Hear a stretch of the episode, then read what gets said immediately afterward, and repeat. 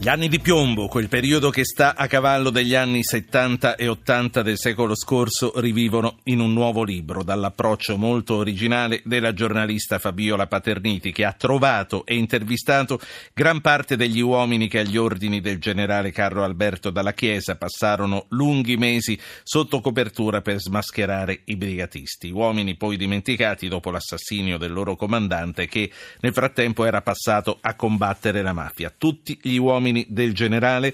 Melampo editore, Fabiola Paterniti, buonasera. Buonasera, buonasera a tutti gli ascoltatori. È davvero un piacere ritrovare una collega brava, precisa e anche simpatica come te. Senti Fabiola, Grazie. è stato difficile trovare queste persone?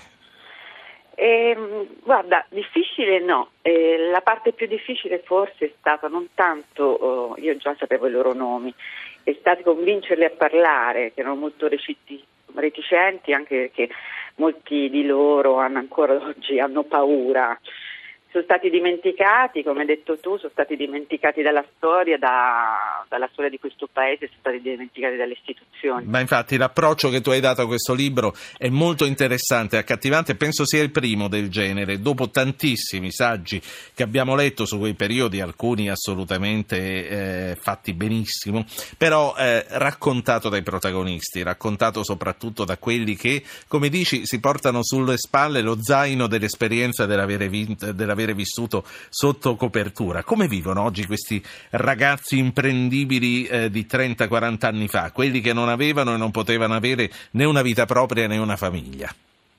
Sì, sono persone in carne e ossa, persone normali che vivono, continuano a vivere da fantasmi in un certo senso. Ma perché? Vivono ancora adesso.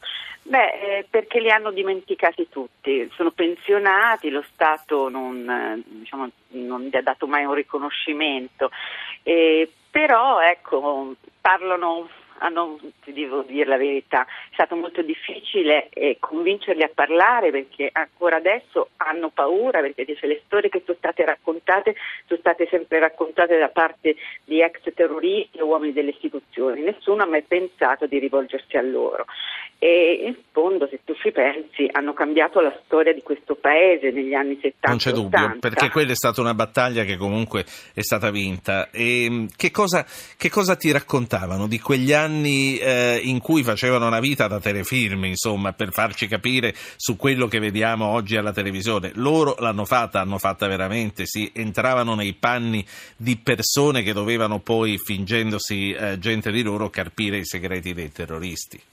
Hanno vissuto per anni sotto copertura e si muovevano con pochi strumenti, non considera a quel tempo non c'erano né cellulari né computer, quindi con pochi mezzi eh, sono riusciti a stravolgere appunto la storia di questo paese. Però la cosa buffa anche nei loro racconti è l'ingenuità che hanno avuto anche in una prima fase, che molti di loro vivevano nel sud, sono arrivati a fare carabinieri quasi per caso e si sono entrati e si sono trovati in questa storia molto più grande di loro e diciamo che all'interno ci sono stati benissimo perché eh, sempre in prima fila, ma eh, con gli strumenti che avevano le 126 della Fiat, avevano eh, dei motorini della Piaggio e così pedinavano e, e, molti di loro fino anche negli ultimi anni hanno seguito gli anni 70-80. Considera che il generale eh, ha cominciato il suo lavoro nel 74 con la presa di Franceschini e Curcio,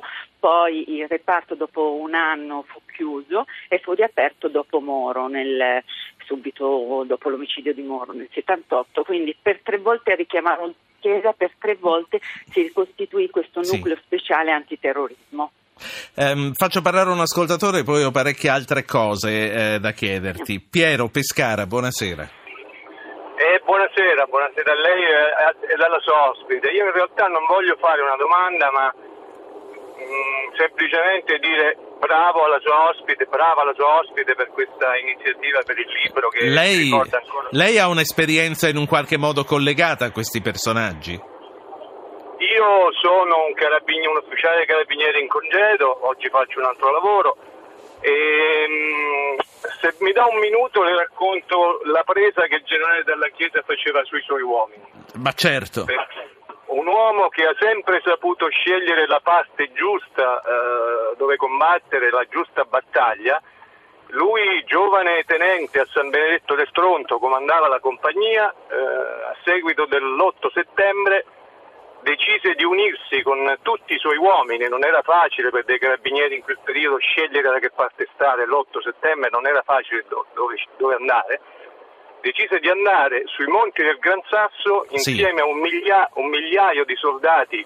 che eh, tutti insieme si erano radunati per dar vita alla prima battaglia partigiana. Quindi il tenente della certo. Chiesa sin da allora seppe scegliere la parte Senta, giusta per combattere. Certo, eh, la ringrazio per averlo sottolineato. Lei ha citato San Benedetto del Tronto, che tra l'altro è la città che diede i Natali, se non sbaglio, a Roberto e Patrizio Peci, o no?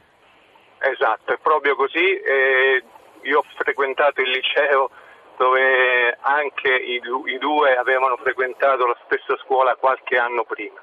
Era un periodo molto strano, io ricordo il giorno in cui ehm, fu eh, arrestato Mario Moretti, sì. il, il, um, un compagno nostro di classe, per dire del clima di quei tempi, entrò in classe gridando ci hanno arrestato Mario Moretti. Ovviamente questo ragazzo non aveva la benché minima sì. concomitanza con le Brigate Rosse, ma era un sentire strano in quel periodo. Signor Piero. E... No, ho capito. Grazie di questi ricordi che ci ha portato. Torno a Fabiola uh, Paterniti. Fabiola, chi erano i nemici di Dalla Chiesa all'interno delle istituzioni? Eh, vabbè, all'interno delle istituzioni e anche all'interno dell'arma, perché dalla Chiesa ha avuto nemici purtroppo anche all'interno della, diciamo, della sua corporazione, eh, un po' per le considera anche per le competenze che gli erano state affidate, aveva dei poteri speciali, fu gli stessi che richiese alla fine del suo mandato, anche quando lo mandarono in Sicilia, purtroppo lì non arrivarono e quindi c'era una grande invidia all'interno dell'arma, cosa che hanno evidenziato tutti i personaggi che ho intervistato, per primo il generale Secchi. E poi all'interno delle istituzioni eh, è chiaro, un comandante di un diciamo, di un reparto così speciale con tutti questi poteri, per un, alcuni periodi ci furono certo. anche magistrati, una parte dei magistrati, perché lui aveva delle competenze speciali e quindi poteva agire senza chiedere il permesso ad altri. Sì. Tutti, tutti gli uomini del generale si chiama il tuo libro. Oltre alle testimonianze sì. dei protagonisti, eh, degli uomini dimenticati, tu hai intervistato, come hai citato, il generale dei carabinieri Secchi, poi Giancarlo Caselli, Armando Spataro, Spataro. sul fronte eh, della giustizia. Tu sei soddisfatta delle loro, delle loro, risposte? Pensi che ti abbiano detto tutto o c'è ancora sì. qualcosa che vorresti approfondire? Allora, guarda, eh, io ne ho intervistati, considera che il numero era 40 persone solo il primo anno, 40-50 persone, non si sono mai saputi i numeri reali perché dalla Chiesa non voleva farli uscire fuori perché diciamo, era anche nel, suo, nel protocollo che aveva portato avanti il suo silenzio e io ne ho intervistati sette carabinieri e due magistrati. I due magistrati sono naturalmente, come hai detto tu, Caselli e Spataro, che sono quelli che hanno seguito le varie vicende. Dopodiché, io ti dico, da quando ho scritto il libro, ho sentito tantissimi altri carabinieri che mi chiamano e continuano a raccontare delle storie. Che quindi sono quindi c'è materiale un per un altro libro.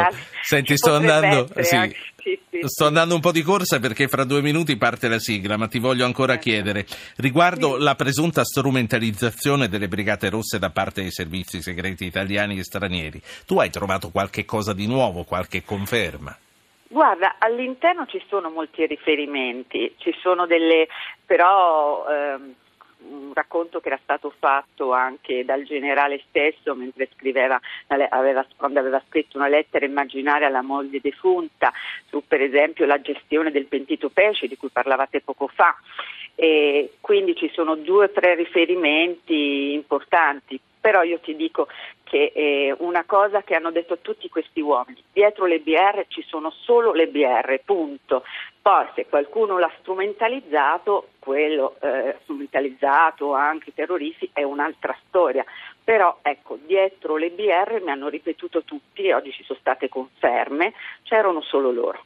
Poi eh, un altro riferimento che ti ha fatto poco fa nella telefonata, invece volevo un attimo ritornare, la telefonata col carabiniere sì. importante appunto che dalla Chiesa era un partigiano, quindi molti eh, metodi, molte strategie di guerriglia le ha prese proprio sul campo.